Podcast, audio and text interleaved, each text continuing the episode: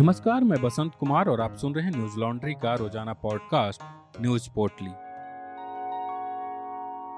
आज है पाँच नवंबर, दिन है शुक्रवार।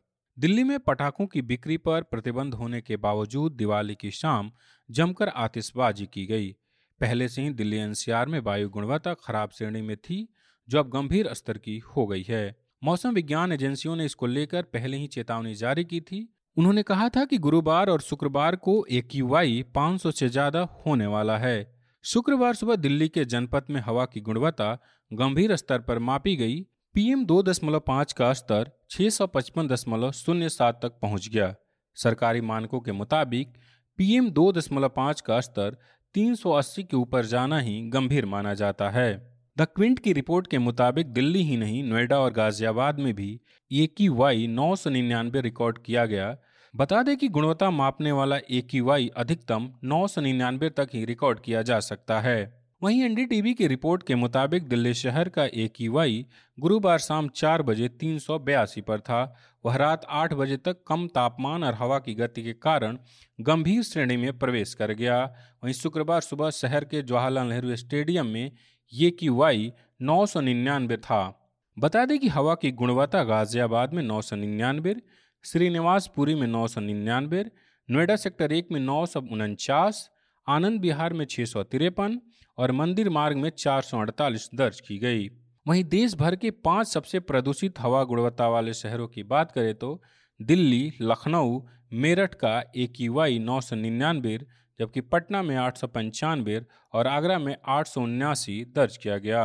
स्वास्थ्य विशेषज्ञों के मुताबिक इस स्तर का ए वाई स्वस्थ लोगों में भी सांस की समस्या पैदा कर सकता है और फेफड़ों या हृदय रोग वालों के स्वास्थ्य पर गंभीर प्रभाव डालेगा। हाल ही में कोरोना से ठीक हुए मरीजों के लिए यह दूषित हवा गंभीर साबित हो सकती है। बता दें कि शून्य से पचास के बीच ए की वाई को अच्छा इक्यावन से सौ को संतोषजनक 101 से 200 को मध्यम 201 से 300 को खराब 300 से 400 के बीच बहुत खराब और 400 से 500 को गंभीर माना जाता है।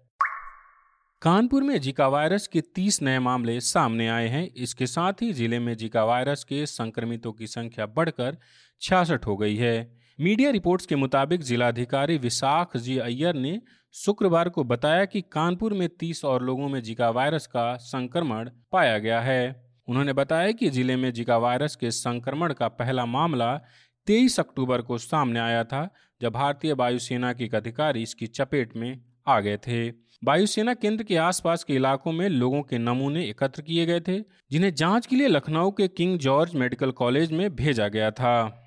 एनबीटी की वेबसाइट पर छपी रिपोर्ट की माने तो कानपुर में जिका पॉजिटिव मरीजों की संख्या इक्यानवे पहुँच गई है। रिपोर्ट्स के मुताबिक गुरुवार को कानपुर में जीका वायरस के छप्पन पॉजिटिव पेशेंट सामने आए जिसमें से 21 महिलाएँ और 35 पुरुष है, जिसमें एक दर्जन महिलाएँ लगभग 50 साल की उम्र के आसपास है।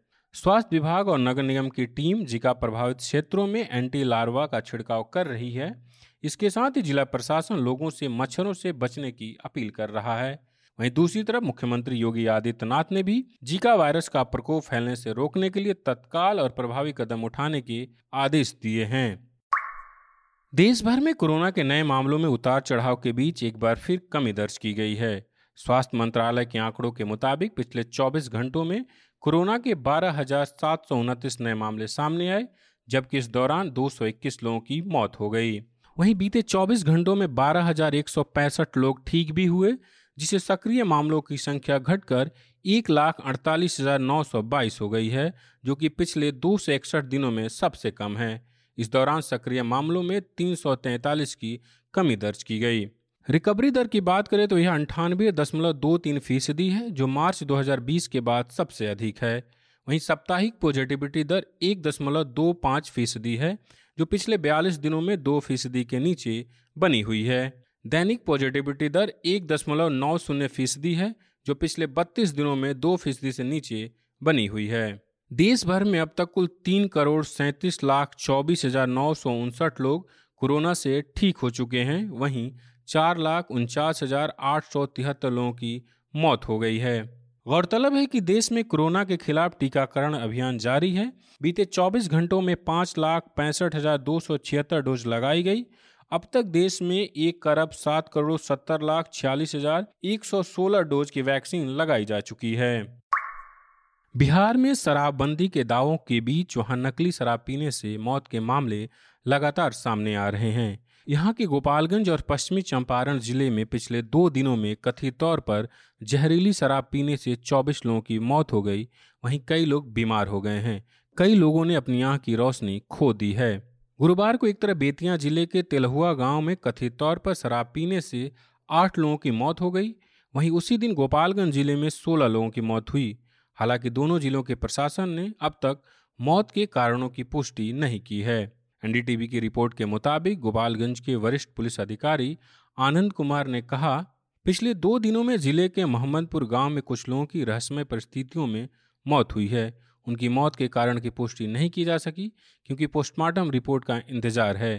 तीन टीमें मामले की जाँच कर रही है। मौत के मामले सामने आने के बाद विपक्ष हमलावर हो गया।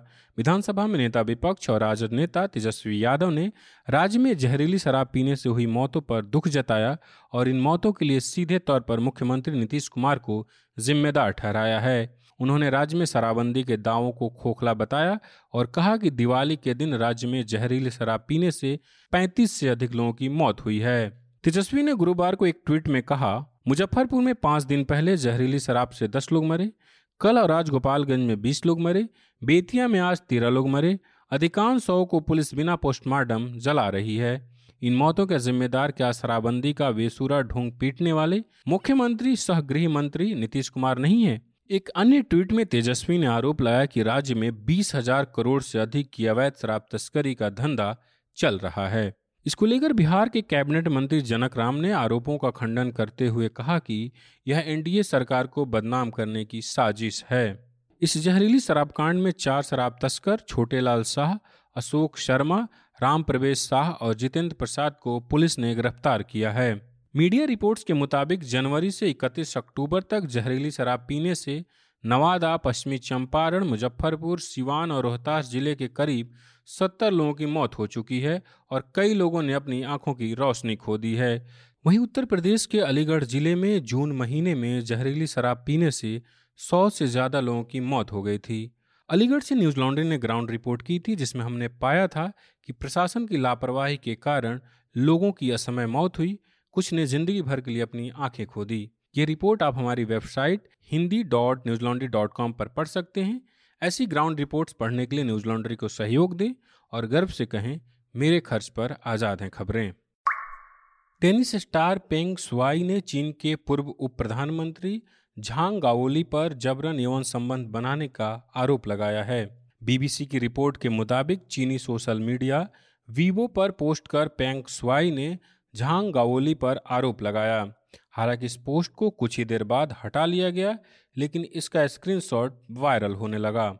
एनबीटी ने न्यूज़ एजेंसी रॉयटर्स के हवाले से बताया कि पेंग सुआई ने आरोप लगाते हुए कहा कि झांग गावोली पोलित ब्यूरो स्थायी समिति के पूर्व सदस्य ने उन्हें सेक्स के लिए मजबूर किया था और बाद में दोनों के बीच सहमति से संबंध बन गए।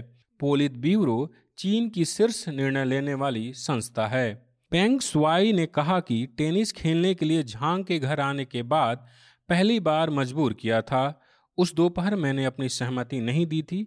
मुझे अपने घर ले आए और मुझे संबंध बनाने के लिए मजबूर किया। बीबीसी के मुताबिक पेंग ने लिखा कि वह अपने आरोपों के पक्ष में सबूत नहीं दे पाएँगी। उन्होंने लिखा, मेरे पास कोई सबूत नहीं है और कोई सबूत होना नामुमकिन था, क्योंकि आपको हमेशा डर था कि मैं टेप रिकॉर्डर जैसा कुछ लेकर आऊँगी ताकि सबूत जमा कर सकूँ। इसलिए न तो कोई ऑडियो है और न ही वीडियो रिकॉर्ड मौजूद है। मेरे पास सिर्फ़ वास्तविक अनुभव है।